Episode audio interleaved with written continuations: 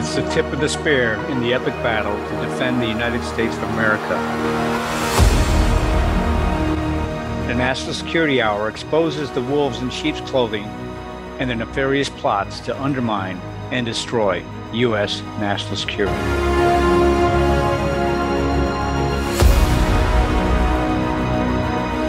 Welcome, everyone. This is Colonel Retired John Mills, Colonel Retired John Mills on the America Out Loud News Network, and I'm talking with uh, talking with a wonderful, wonderful friend and colleague I've gotten to know, and uh, his name is Steve Stern. And uh, so I just uh, this is going to be a great show where I'm just going to talk. Uh, Steve and I are going to talk about several topics. But this is Colonel Rhett John on the Nat, uh, National Security Hour for America Out Loud News Network. And Steve, welcome to the show. Well, thank you very much for having me. And, uh, you know, uh, tell a little bit about me so you uh, know what I'm doing and how I got here. And it's a long story since, you know, when I get on Bannon and those programs, they always get my age out there at 82 because um, as, as I am 82, most people say, well, how do you do in all this work? Well, I started when I was about 12 years old. I was a Brooklyn Dodger fan. I was born in Brooklyn and uh, I wanted to go to Brooklyn Dodger games. And, you know, I had 25 cents in my pocket. You know, back then, uh, you know, $100 was worth 25 cents. So um, I saw in a magazine you could buy greeting cards and you could make some money. So I thought I'd be a hero. I borrowed $20 from my dad. And um, I got some the greeting cards. So the greeting cards came in, and I'm in a big building, you know, one of these apartment houses in Brooklyn. And I go in the apartment building and I start to knock on doors and say, Hey, I'm selling greeting cards. I want to make some money to go see the Brooklyn Dodgers. Well, I spent about two hours in the apartment building, sold zero greeting cards. So I went home, started crying to my dad. And and you know, look, as a 12 year old kid, you say, geez, I borrowed 20 bucks from my dad. How am I going to pay it back? So my dad said, Well, just do it. And I said, What do you mean? He said, Well, anybody can come home and cry. He says, Go out there and sell it. You're a great guy. Go do it. So I went next door to my um, neighbor next door. Her name was Jan Smith. And I knocked on the door and I said, You know, I knocked on the door before. You didn't buy greeting cards, but now my dad said he's not going to let me back in the apartment building unless I sell the greeting cards. Well, I stood there for about 20 minutes and finally she opens the door. She says, Steve, sit down and I'm going to give you some milk and cookies. Well, that was nice. And she told me her life story. You know, she was a lonely lady. Her husband had passed away. And, you know, I didn't really know her well. I just saw her in the apartment building, would say hello. And so she sat there about 20 minutes and I listened and like a nice young man. And she says, you know, you're very nice. You listened to my story for 20 minutes. Most people wouldn't listen to the story. They just say, well, you know, thanks for the milk and cookies and get out. So she said, you know, I'm going to buy five boxes of greeting cards from you. I said, oh, that's great. I said, that's fantastic. So I thought I'd be, you know, a hero. I thanked her very much uh, you know, I started going to the apartment building and I sold no greeting cards. I spent another two hours out there and I sold, went home and I said to my dad, you know, I didn't, I sold five boxes of greeting cards to my neighbor next door and that was it. Well, she says, he said, I got news for you. She must have told all her friends about you because I got 20 phone calls and everybody wants to buy greeting cards. So the whole idea of this is I never gave up. And still today, I have my life story, I've never gave up. And how I was successful, um, my dad was in the apparel business, and from Brooklyn, we moved to uh, Miami. And his father. What, what, what year was that? This was in 1953. And so in 1954, my dad, his brothers were in the, uh, my dad was in the shirt business and um, he left because he was involved with a gentleman uh, for many years, and gentleman died, and he, his son took over. On uh, it was a white on white shirt business during the war and everything, and he did very well. And he didn't like the son. My dad was a very tough guy, so he went to work for another company. He didn't like it because he had to travel to Wilmington, North Carolina all the time. He didn't really like traveling because he liked to be home. So his brother said, "We have a hotel down here where we lease."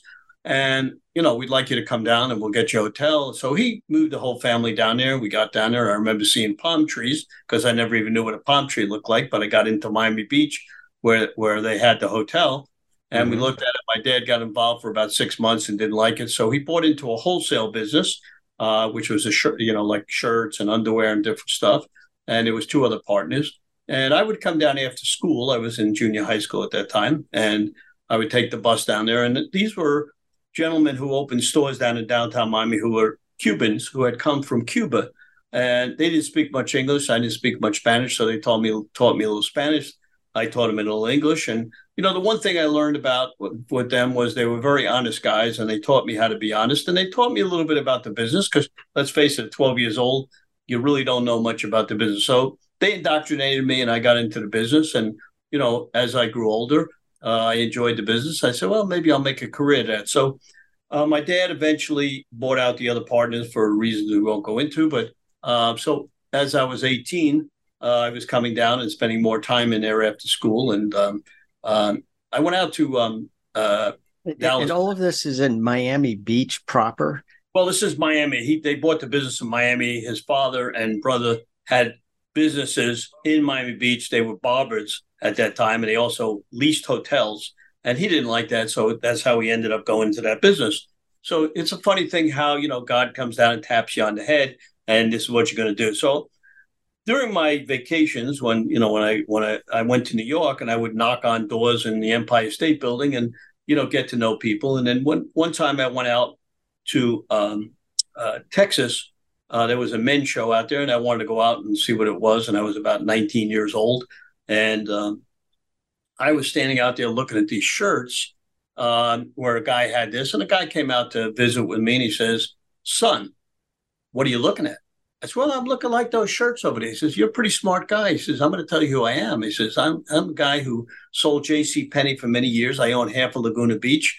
I made a lot of money, but you know, I really haven't been able to enjoy it because I work so hard that, you know, over the years, J.C. Penney put me through a lot and I did a lot of business with them. And, you know, I, at buying these apartment uh, places out there. So he said, you know, let me tell you a little story about that. He says, I want to retire he says i'm now doing consulting work for jc penney but i really don't want to do that anymore because you know i want to enjoy my life i'm 80 years old and you know now i'm 82 so we can relate back to that so um, he said why don't you buy these shirts in jc penney change the labels put them on you know when you go to your show in miami put them up there and i'm sure the Penney people will come in and they will um, you know, say something to you and maybe you'll get involved. So what I did was I bought about 20 shirts. I was pretty smart. I decorated the whole shirts. These were banded bottom shirts. So what a banded bottom shirt is a regular shirt with a band on the bottom. And it's a very popular shirt. And I'll tell you the story about it. So I'm at the show and these two guys from Pompano Beach, Florida come in and say, you know, we're with JC Penney. We like those shirts. What are you doing? I said, well, you know, I'm just starting in these things, and you know, we'd like to get involved with that because the gentleman who was doing it for you wants to retire.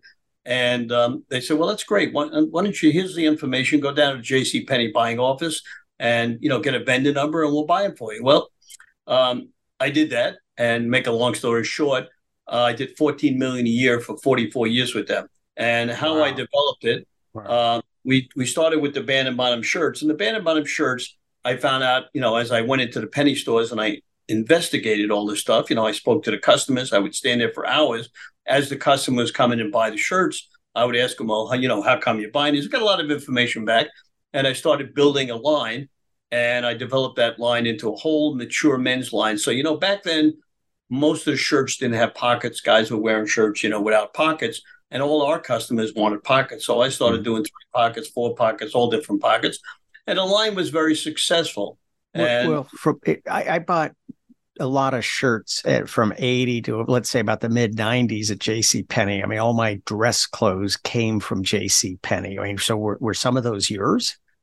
Uh, probably not. My shirts were geared more to the you know the older gentlemen, and they were more of the of the we call them Palmland, and we built it uh, in in resort type stores because you know uh, it was more mature more resort type, and we built it up. And what I why I was successful was because I didn't start to sell Sears and I didn't start to sell Kohl's, which I could have. I wanted to key in on one account. I wanted to be honest with them, and I said, "Look, you're my major account."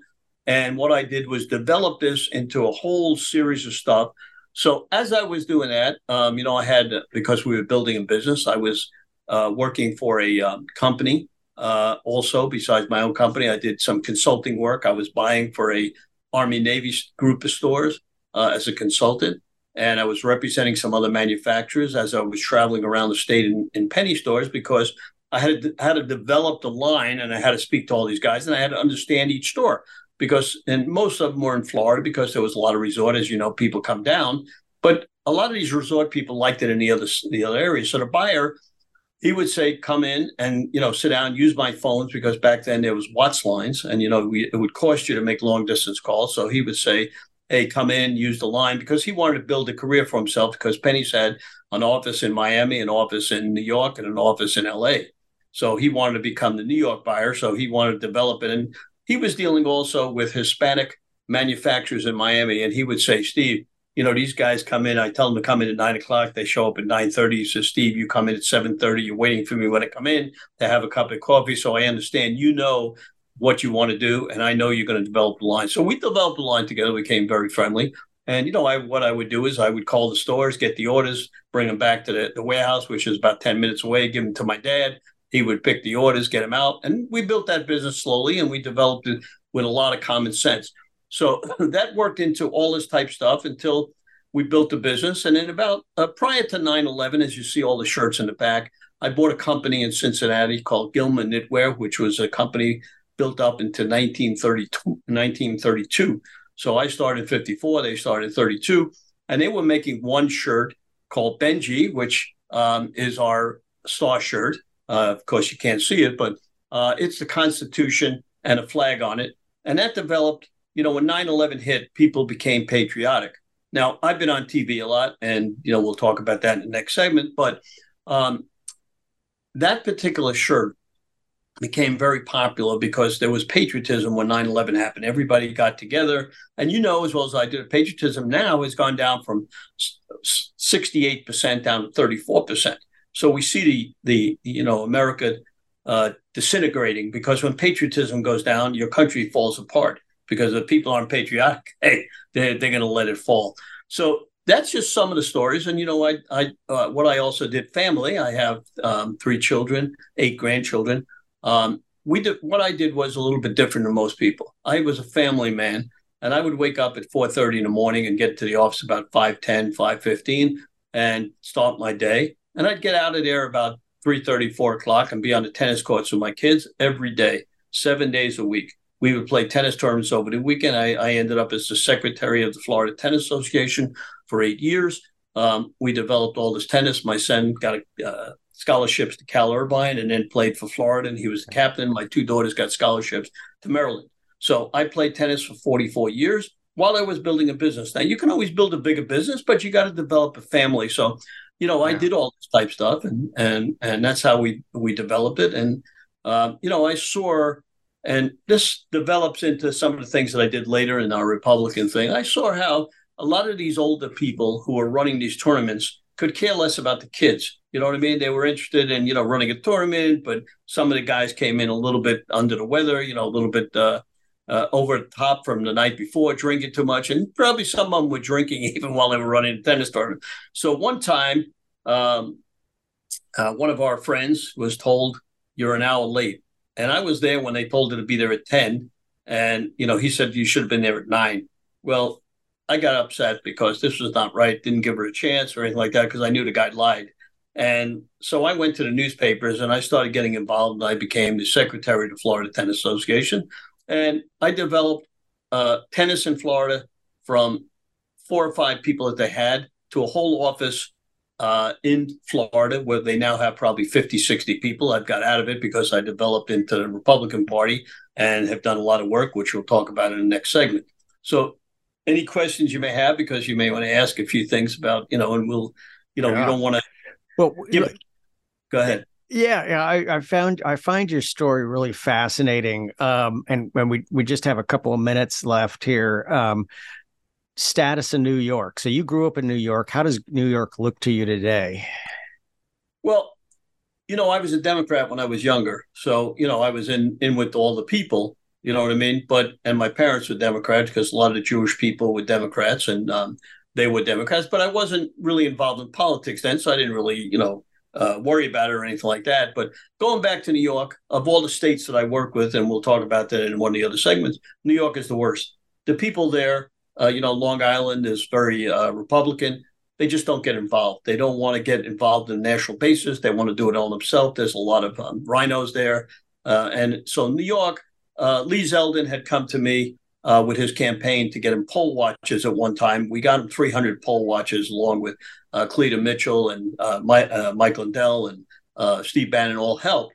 And then they never even, you know, thanked us. They didn't even have the courtesy to pick up the phone. And when I spoke, tried to speak to Zeldin, he just ignored me. So I figured, you know, if you do a job, you expect, hey, just a little thankfulness. I, you don't want anything for it. You know, you want to help. So I would say New York, you know, and, and I don't give up because we do have people in New York, but overall, it's going to take us a little while. So I've moved over to California, which we want to turn California red. And we'll talk about that in one of our other segments.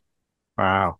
Wow, well you you moved at the right time. You moved down to Florida when it was still really undeveloped and uh it's fascinating. And uh your involvement with the so was it were your factories more in uh, Miami proper or the Miami greater area? Oh, we didn't really have we didn't really have factories. What happened was, um, you know, I, I, like I said, I went through the Empire State Building, and um, you know, um, they were mo- mostly in Korea and uh, areas like that. Okay, okay, oh, okay, I got that. I got that.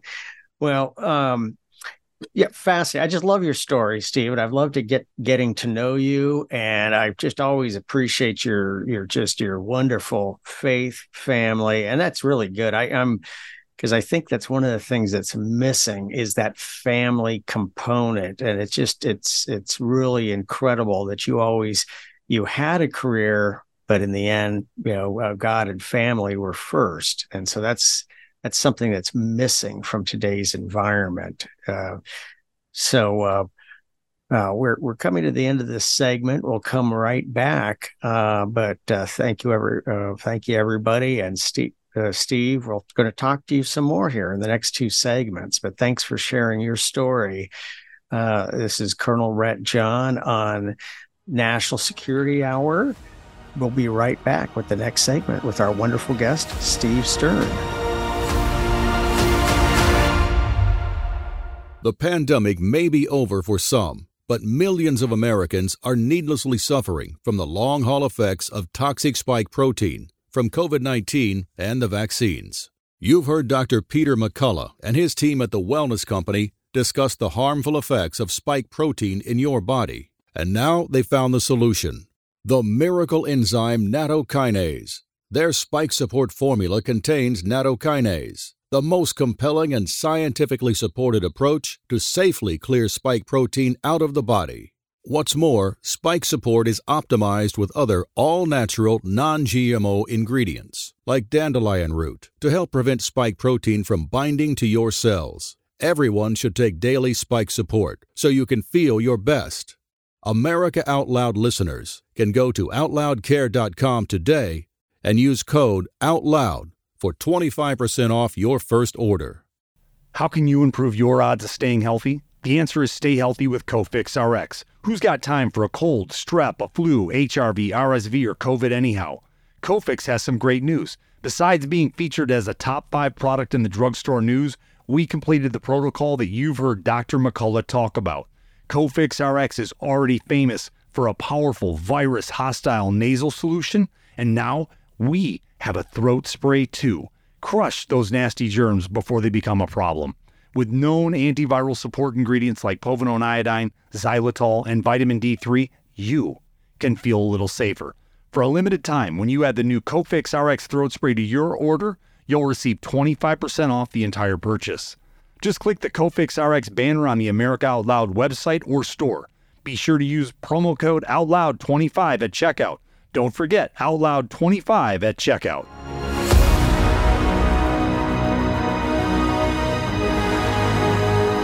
This is Colonel Rhett John on the National Security Hour on America Out Loud News Network. And uh, talking to Steve Stern, uh, founder of the Shirt Company and also the Precinct Strategy. And that's one of the things that really got my attention in the wake of 2020. But I was involved in elections before then and involved uh, quite detailed because I've been on the federal stand and asked that direct question. Their statement, uh, you've only gotten involved in this because of the outcome of the 2020 election. I go, absolutely not. Actually, it's 2019 in Virginia. But Steve, you've you've created, I think, one of the most impactful groups out there, the precincts uh, strategy.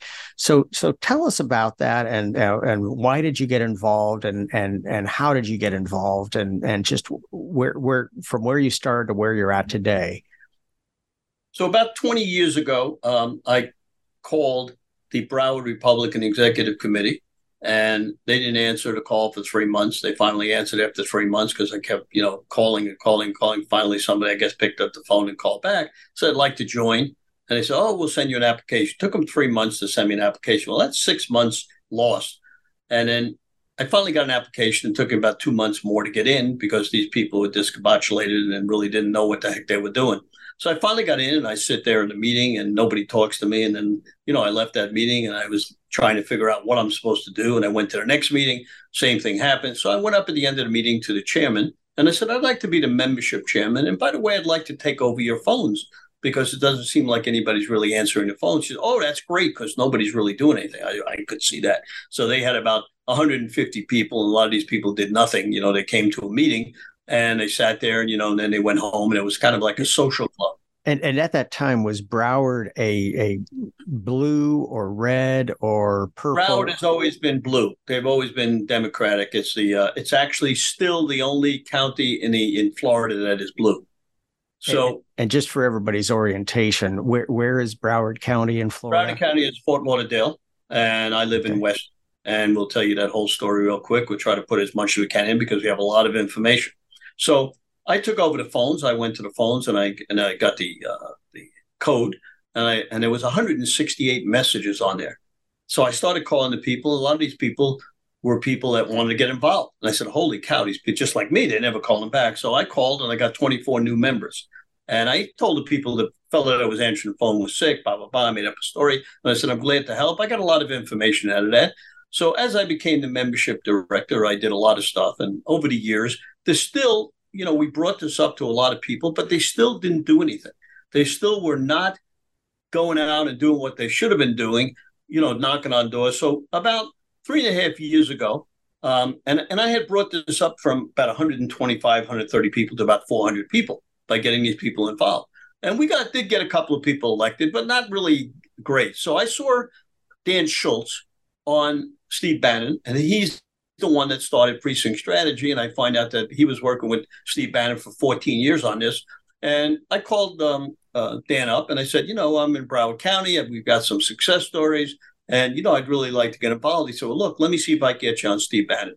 Well, uh, turns out about a month goes by, and um, uh, his producer uh, calls me up and says, we'd like to have you on as a success story. Well, I was going to be on the next day. And I got up about three o'clock in the morning because, you know, if you go in front of a million people, um, you got to know what you're saying. You know what I'm saying? And mm-hmm. so I got up at three and I figured, I, you know, I, I was like all night long, I was thinking, well, I don't know what I'm going to say. So I wrote down a lot of notes and I figured I'd go back to sleep. But I never did because it kept my mind kept going around in circles. So I was going to be on there at 11 o'clock. And as it turned out, they moved it to 11:15, then 11:30, then 11:45. So I figured maybe I'm not even going to go on. So boom, 11:46, they call and they get me on, and you know I I go on for about 15 minutes and give them a whole story, and they about two weeks later, um, uh, his producer called me said, "Hey, Steve loved this. He said you're doing a great job selling precinct strategy." So, what is precinct strategy? Precinct strategy is the Republican Party there's 400,000 slots, which they have in the Republican Party and the Democratic Party. And in every county in the United States, they have an executive county or some kind of committee. Every state is different. So if you go to precinct strategy, which is really owned by uh, Dan Schultz, uh, that, that will tell you in your state how you can get involved and whether there's an executive committee, county committee, or et cetera, et cetera. So since then, I've been on Bannon about 50 times, but I expanded to all programs all over the United States because we had to get the message out. So I figured if we can do this in, in Broward, we can do this all over the United States. So we've been doing this for about three years. We're still in the same position. We have we started with about 180,000 people. We got them up to about 220. We went down to about 210 because people pass, they retire, you know, they get older or they don't want to do this anymore. And we're trying to find ways to, um, you know, to get this done. So we got President Trump to endorse it. We got Mike Lindell to endorse it. Just to give you a quick story, I called Mike Lindell uh, cold. He said, Do I know you? I said, I saw you two years ago at one of these events. And I said, But I love your towels. Well, you know, if you're a businessman, you always tell somebody they got a great product, they're going to listen to you because, hey, mm-hmm. I love my mm-hmm. towels. I said, Oh, that's very nice. He says, What are you calling about? I said, Well, do you know what precinct strategy is? He said, No, tell me. I only have a little bit of time because I'm a busy guy. I said, I know your pillows are tough and you're on TV all the time. So he said, Well, hang on one second after I spoke to him for about two minutes. Let me get my girl on the phone. So we talked for about 35, 40 minutes. And he said, Steve, I want you and Dan on the program tomorrow. We got on the program. He endorsed it the next day. And I said to him, I'd like to get President Trump to do this. So he got involved and Liz Harrington got involved and Bannon got involved. We got President Trump to endorse it along with many, many other people. Now, mm-hmm. here's the mm-hmm. problem. I was up to see President Trump uh, a number of times. And, and in November, two days before the election, I spoke with him and I asked him if he would talk about it at his rallies. Well, you know, if he talks about it, he's going to get at a 40,000 rally, maybe 5,000 people to get involved. And if I talk about it on Bannon or one of the programs, I'm going to get 10, 20, 100 people involved. And that's what happened. So he's never done it. So we don't know why. We've talked to everybody, you know, whatever the reason is. So we, we have to go another way. And the other way we're doing it, I was out in Las, uh, Las Vegas at um, Clay Clark's event and mm-hmm. I saw a gentleman from Nevada mm-hmm. um, standing there with a booth, and he was getting people signing up. And I said to myself, "Wow, this is great. Let me speak to some of the people and find out why they're not a member." And they said, "Well, we didn't even know there was an executive county committee in Las Vegas, and mm-hmm. this is a great way." So I got the great idea. I called up um, General Flynn, who I'm work with, mm-hmm. and General Flynn said, "Hey, why don't you speak at the next event in Miami?" And we did this about two months ago. I spoke there. We had a table we mm-hmm. signed up 400 people. We did media. I did interviews with uh, General Flynn and um, Mike Lindell and many, many other people. And we got a lot of information out of that. And we find out that this is the way to go. Everywhere mm-hmm. we have a gun show or anything like that, you got to sign up people. Because yeah. if we don't get the people involved, you and I notice it's not going to happen. Now, I just read this morning uh, the Democrats, uh, Biden has a couple of things that we should be doing, which he, you know, he's doing, and he's pretty, you know, I guess they're smarter than we are. Um, they're signing up all the government employees. You know, most of the government employees are Democrats, mm-hmm. and they if they are not a signed up to be a registered voter, they're making them sign up to be a registered voter and getting them out to vote. Yeah. So they're doing some of the things, and we'll talk about it at the next uh, segment. But the the Republicans got to get on the ball. They are the the Democrats have a system. The Republicans have no system, and that's one of the problems that we have. We've been talking to, trying to talk to Ronna McDaniel's. We can't get through to her. So it shows you that they are in charge of the Republican Party, which is us, and they're not even conversing with us. So how are they going to know? How are we going to know? You know what's going to happen because they do it through their heads of the Republican Party of each state, who a lot of them are rhinos, establishment people. So I work, and and also Steve Bannon asked me to get a, a, um, a program together of people who have success stories just like I did, and we did that, and we got twenty of them on. I want to give you a couple that you'll see if we get these people involved, what's going to happen? So, a girl in uh, New Jersey, Liz uh, Nader, she started mm-hmm. a club, a radio guy, and they started with 20 people about maybe about a year and a half ago. They got 120,000 people involved. So, this can happen in New Jersey, a blue state. You know what I'm saying? Mm-hmm. Mm-hmm. We have a guy named Robert West in Texas. He started the Five Star Plan. He wrote a book called uh, The Five Star Plan. He got a thousand people involved in Texas. I've just been involved over the last six months. Tina with Celine out of California. She mm-hmm. saw me on Bannon. She called me up. She says, How are we going to get California together? I said, All right, give me a couple of weeks.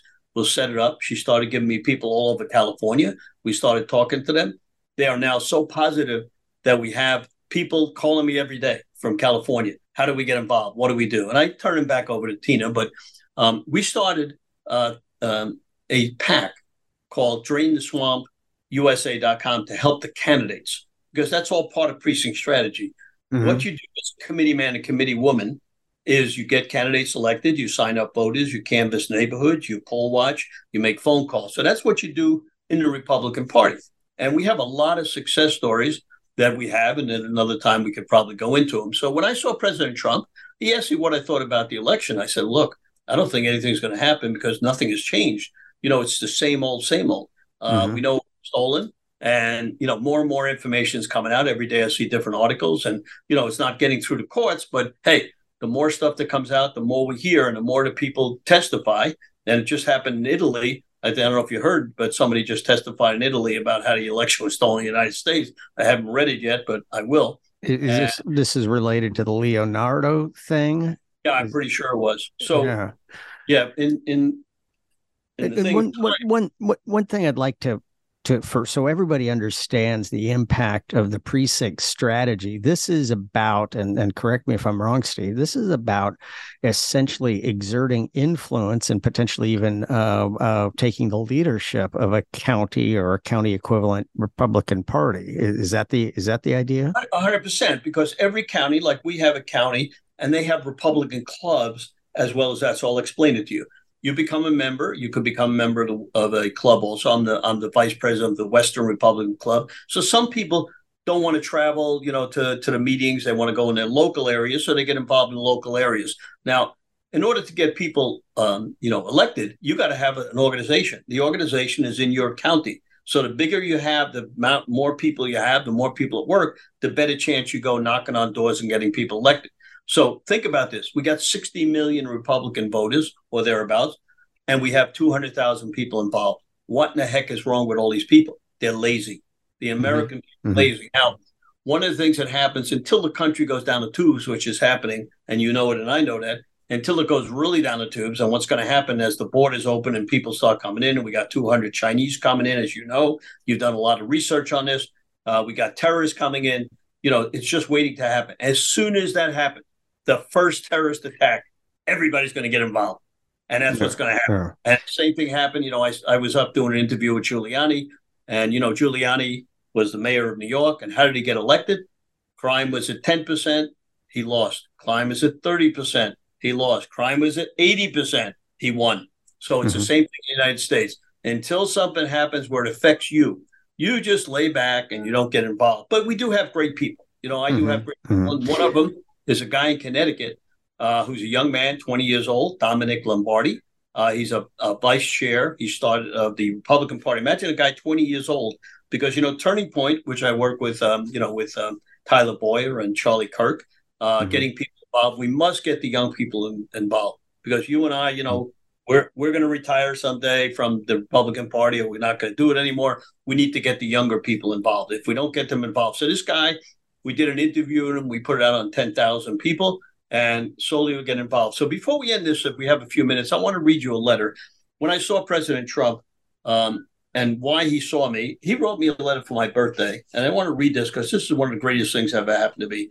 Um, not this birthday, but the one before. It says, Dear Steve, we join your family and friends in wishing you a happy 81st birthday. Our nation is strong because of hard work patriots like you who believe in and defend the great American ideals of faith, family, community, and country first. Your commitment to excellence and dedication is exemplifying to the American dream through ingenuity, hard work, and principled leadership is the fundamental of tremendous success and demonstrates the proud spirit of family owned and operated businesses. As you celebrate this special day, we hope your heart is filled with joy, knowing that you experienced the country's greatest blessing, freedom, and the affection of your loved ones.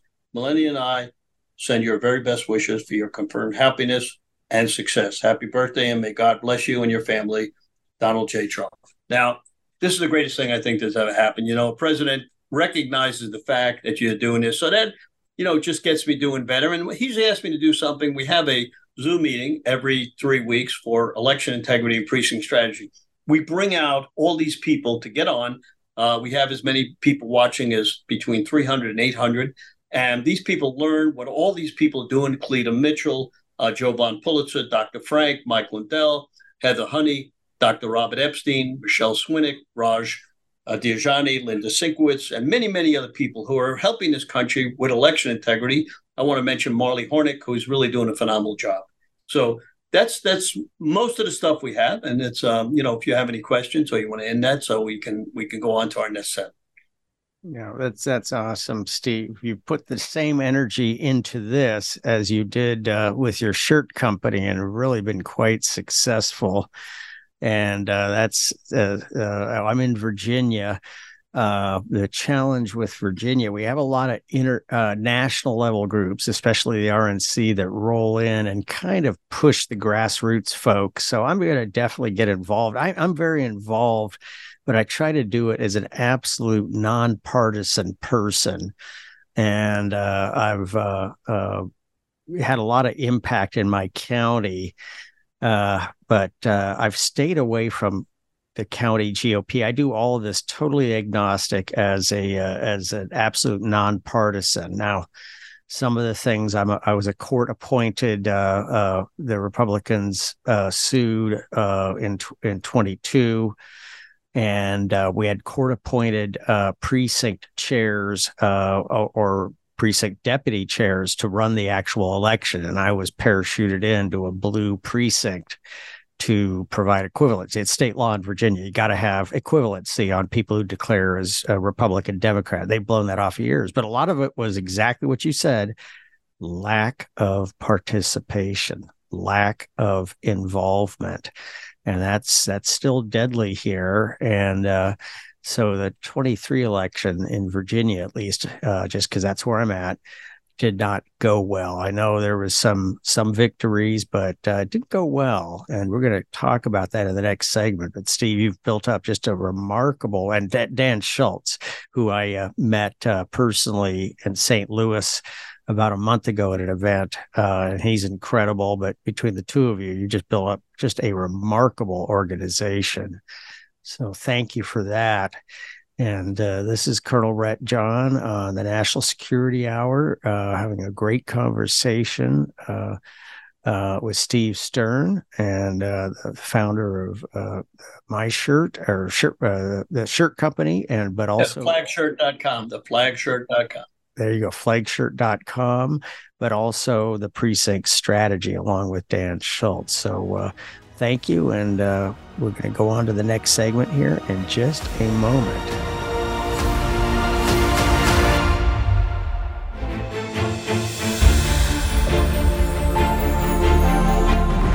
We are the pulse and voice of everyday American thought. AmericaOutloud.news, delivering a message of truth, inspiration, and hope to the world. Here we take on the challenges of our generation so that we can preserve future generations.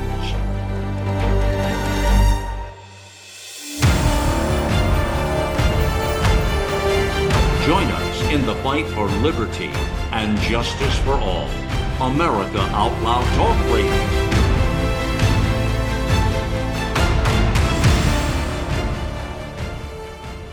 This is Jody O'Malley with Nurses Out Loud. Did you know our body is made up of trillions of cells, and inside each cell, redox signaling molecules are produced? These molecules hold a sacred place in chemistry because as we age, the vital communication of our immune system to keep our bodies free from harmful bacteria, viruses, and toxins become less efficient. For the first time ever, ASEA brings you the power of these molecules in a convenient and potent form to provide your body with the essential support it needs to thrive. Ever since I toured their facility, I take two ounces in the morning and evening, and my vitality and energy has been restored at a time I needed it the most. Go to AmericaOutloud.shop and get your exclusive 15% discount by using the code OUTLOUD the Natural Colon Cleanse. It's the ultimate digestive tune up with oxy powder. It's crafted to alleviate the discomfort of gas, bloating, and occasional constipation. There's a reason why oxy powder is our number one seller. It worked. Go to AmericaOutloud.shop and get 15% off using the code OUTLOUD. Global Healing, giving you the power to take control of your health naturally. I'm so confused. I don't know what to do. I'm afraid of going to the hospital. My doctor tells me nutrition doesn't work. Trust is earned. We are the Energetic Health Institute, and we want to earn your trust. Natural medicine, holistic nutrition, detoxification, fasting, cellular healing, and so much more. Remember, the best way to be free is to be healthy. So stop being a patient and start being a student at energetichealthinstitute.org.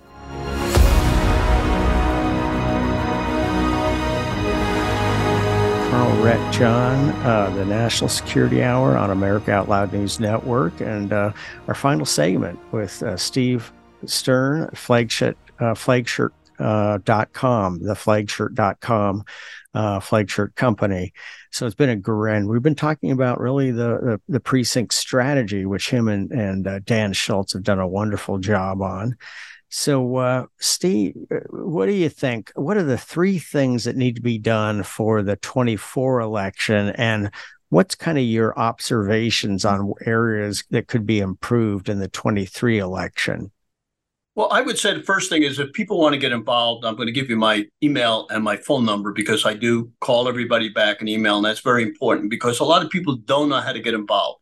And we're going to tell you, you go to S Stern, that's S S T E R N, 1054 at AOL.com, and we'll do this at the end too. So if somebody's listening and want to get involved, uh, and you can call me at 954 318 6902. I'm going to repeat that slowly, both of them, because a lot of people tell me I go too fast. You know, I'm the old Brooklyn guy that that's things fast and, you know, I work fast. But, you know, it, it's it's funny because uh, I get a lot of calls and a lot of emails, and it's wonderful that you can speak to people around the country to find out. So go to S S T E R N, S Stern, 1054 at AOL.com or 954 318 6902 now, I think one of the most important things we can do is, um, you know, we're supposed to have uh, one of the one of the days Christina Norton, who is uh, the head of the Republican Party for Election Integrity. Now, this is some of the problems we have. Now, I've spoke to her a bunch of times, and she's supposed to be on our on one of our Zoom meetings, and they don't respond. You know what I mean? They say they're mm-hmm. going to be on, and mm-hmm. you can't get it. And you know, this is the problem that they don't understand. Now, she told me she wants to get sixty thousand uh, poll watchers and poll workers over what we have. We have 60,000, but there's mm-hmm. a lot of counties that don't have those people in there. Now, not that they're going to do a lot, but they're going to show the Democrats that we got people mm-hmm. involved. Mm-hmm. So think mm-hmm. about this. We have 60,000 and now we get another 60,000. Democrats are going to see that we wake up. Now you're on TV a lot, you you hear a lot. You don't hear everybody talking about precinct strategy. You don't hear everybody talking about getting mm-hmm. involved. And they're all talking about what's wrong with the country. Well, well, let's let let's kind of be. Uh, I how would I say this? The challenge with the precinct strategy is it runs. It it, it essentially is trying to assert, um, let's say, influence, maybe even control over a local uh, Republican Party, which obviously the Republican Party may have a, a different view. How how is that going? Because you do mention a lot of Republican, your you know RNC and things like that. Uh, I it would seem there almost would be a little counter to your uh, to your goal, which I think is is is admirable and admirable and wonderful and correct. But it seems like they'd want to fight you. How is that going? Yes, so that's know, I'm glad you got, brought that up because we have rhinos in in the party. We're going to tell you how we're defeating them because see, we're spending a lot of time trying to defeat them. So let's just take Broward County. Uh, Broward County had a guy who was controlling it. Um, you know, very nice guy. Uh, he passed away, and I got my friend who I've been working with, um, uh, Chris Marino, as the chairman. And believe it or not, of everything I do, I'm going to run for vice chair. He was the vice chair. He moved up to chair, and I'm going to run for vice chair. So how do we do this? We show the country in Broward County what's happening, and we do have a lot of counties that are working. I'm going to give you some of the some of the states that we have terrific things going on. One of them is a guy in Rhode Island. Now you take Rhode Island, you would think, you know, who who cares about Rhode Island? And one of the funny things is when I was on Bannon for, you know, he asked me about getting um, success stories on. The first guy I got was uh, New Mexico. Now we don't talk. You know, we talk about Wisconsin, Michigan. We don't talk about those little states, but that's where the action's happening. So I got him on, and Bannon reamed my butt. He says, "Why are you bringing on a little state like this? you know, when we could be talking about." Well, I said, "Look." And then he was, was that was that was that love note in the form of a text or was that verbal from, from that was text he doesn't verbal anything he, he pretty much the only verbal that you hear you know it's funny because you know we did a, a flag day event which next year we're going to have you on. But we, you know, my son asked me to do him a favor and have a, a Flag Day event, and he thought I'd have five or six speakers. Well, I had 46 speakers, eight hours long on TV. And we had some of the top guys, and I interviewed Bannon and a bunch of other guys, and I asked them personal questions, you know, like how many papers you read a day, and you know, because people want to know about you and everybody else. So when I do the interviews, I do a little bit strange things, and you know, I get information out that people want to know about. So, you know, we had a guy, like I said, in Rhode Island, Alan Myers. I love him because he ran for Congress. He lost. The next day, he called everybody who lost because he knew what was going on in Rhode Island. He took over the Republican Party there. He took all the rhinos out. He's now the chair of chairs. 80% of them went from rhinos to MAGA. And that's how we do this in every state that we can. So we're doing this in many, many states. In South Carolina, Joe Cetino, he runs a paper every day where it comes out. He works 24 7, getting the information out to the people because you need information. Most of our people don't have this information. And you know, the, the unfortunate thing is I'm a one man show. Dan Schultz is a one man show. You're a one man show. We need to get the people together. We need to, mm-hmm. you know, form this organization because let's face it, the border is open, right? Mm-hmm. And you work on the border. I work with Tom Homan, Tom Trento, and we heard a lot of stories. And I said, all you got to do is very simple. Get millions of people calling you congressman. Mm-hmm. Bang away at them and say, close the freaking border. Because it's sooner or later, we're going to see what's going to happen when 10 million people get in and you have no control of it. You're going to see strange things happening that you never knew would happen in the United States, and it's starting now. When you had 100,000 people going, you know, against the Israelis, against the war, and you know, a lot of these people in a lot of these schools, you're finding out that the schools take millions of dollars from Qatar, millions, billions from Qatar, Harvard, and all these schools. We're American, but mm-hmm. we're being controlled by all these Arab countries. Mm-hmm. We're putting their money in and take, and everything is money. You know, mm-hmm. this is the the thing. So I do, you do, we do everything for free. You know, we sell our mm-hmm. book, we sell things, but we do. We, we're doing this for the good of the country. Now we have to get more people like that. And I've got mm-hmm. people like this all over the country. I got Mark Knowles in Oregon. He's doing a terrific job in doing it. In Delaware, we got Jim Weldon. He was the second guy I got on in Bannon again read my butt. He says, why you have somebody from Delaware? I said, well, who lives in Delaware? He says, well, the president lives in Delaware. All, said, the, no. all these states count. All these states exactly. count. And, and that's what and... I do. I'm involved with every state, getting people involved, and we invite them to our Zoom meetings. We get three to 800 people on to listen to what's going on to these people, talking about what they're doing in every state. Because you don't know what's going on in the other state. How would you know there's 125,000 people that are doing that? How would you know in Massachusetts that a girl started uh, Sue O'Sullivan. She started 15 county committees by herself and just appointed the people. Nobody was even doing it in Massachusetts. Now they got 50, 60 that they never had before. We need to do this all over the country and we need organization. Now, you would think that the Republican Party of the United States would do this, right? But they have no, all they care about is money and giving it to the candidates they want. So, what we're doing with our PACs and with everything else, and we, we're getting donors, we're talking to them and asking them, you're asking what happened in Virginia. We're, we're, we're telling them to divot directly to the candidate because your governor decided that these eight candidates he was going to go for, and he went behind them. Some of them won, some of them lost. But you saw what happened. They did bring out the people. Yeah, the yeah this, the people. This, and they used the abortion thing, you know, to to get the people out. We have to find things.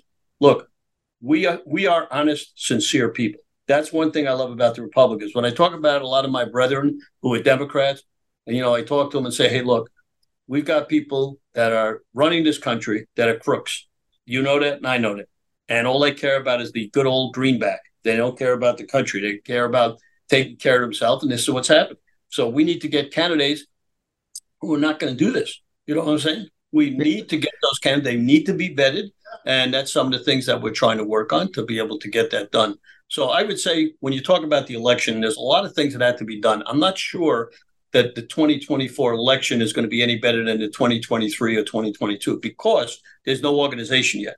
Now I know yeah. we have a lot if, of good. If we could hold on it, if we could sure. go back to Virginia and yeah. and you you identified some of the elements that again, and I do everything I do is absolutely agnostic, apolitical.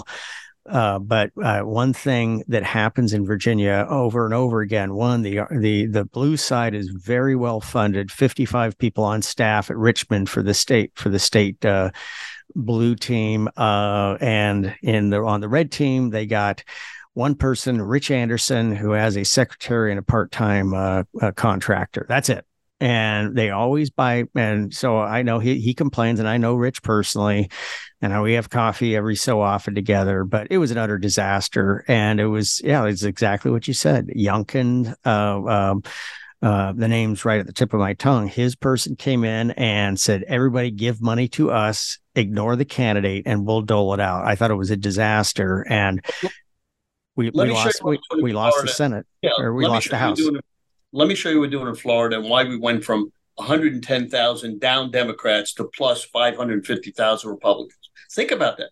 You know what I'm saying? We could do this in every state because what we did, we built up our executive committees where we have more and more people. I call every one of them every six months. Tell me how many people you got in. Why aren't you getting more people? How are you going to do this? We give them manuals. We give them other stuff because we find out who are who are the rhinos and who are the people that are working on it. We only work with the people that are you know that are true because mm-hmm.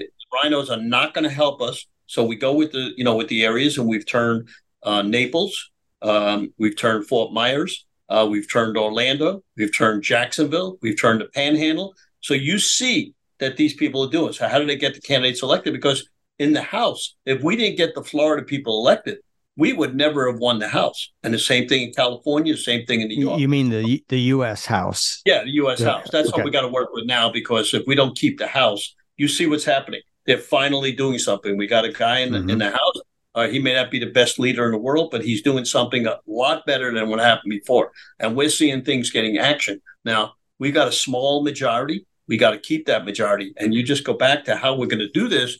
We've got to get the people involved. So we, you and I, got to find a way to get more people involved. And I'm working with Moms of America. I did a, an interview with them. They have 139,000 people.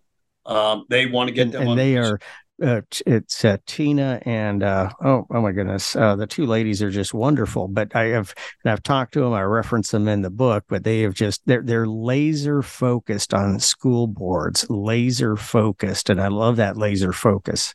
So I spoke to them and I said, yes, it's great. We got the school boards, and that's very that's a start because we know we have these schools that are teaching these kids uh, all the stuff that we don't want them to teach, and you know that's helping. But I've also told them, hey, if you win the school boards, but you don't win your house or you don't win your Senate, you this country's going to go down. So we need to get you involved. Then I spoke to Lindell, had a big talk with him.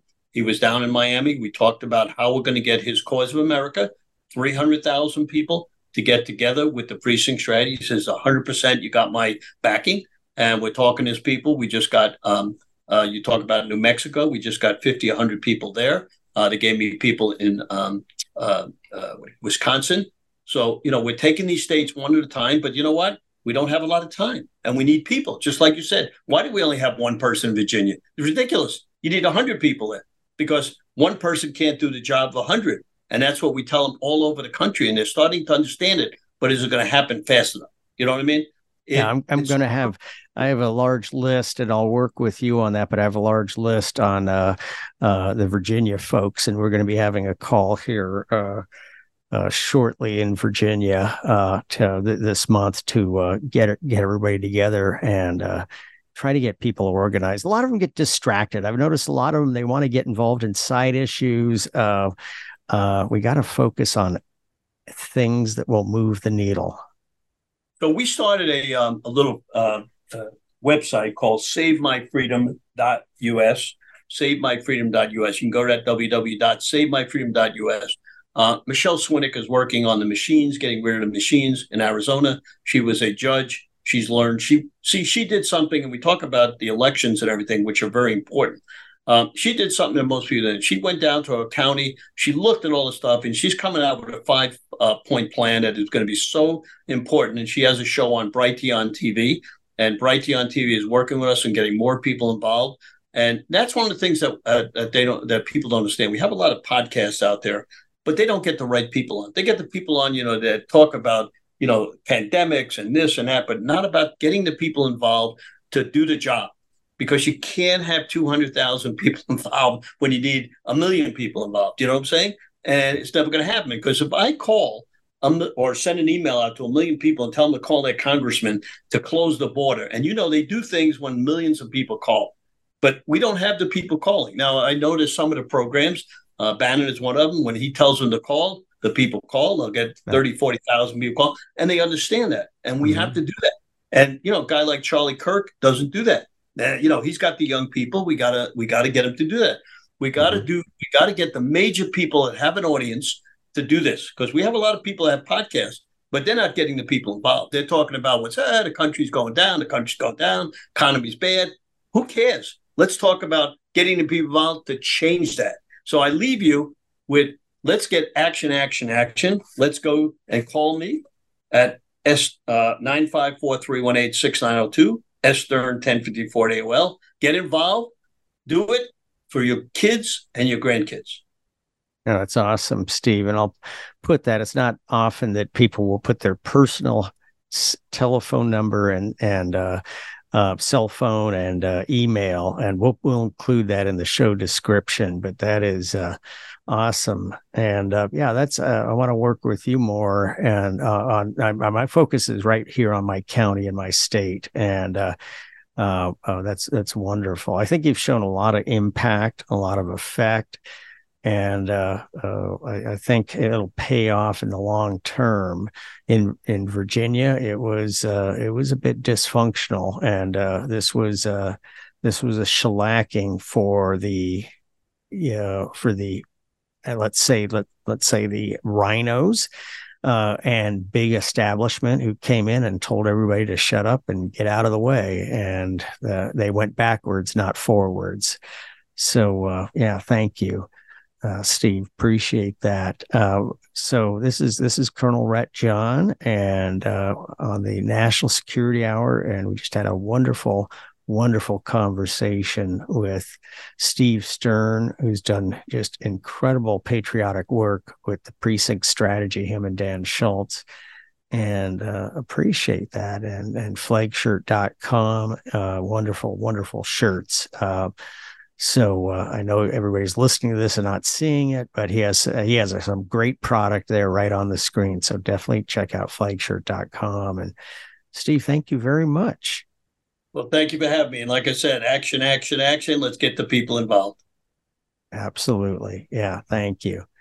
Well, that's it for this episode. Colonel Rhett John uh, on National Security Hour with Steve Stern, and uh, hope you enjoyed this episode. Thank you.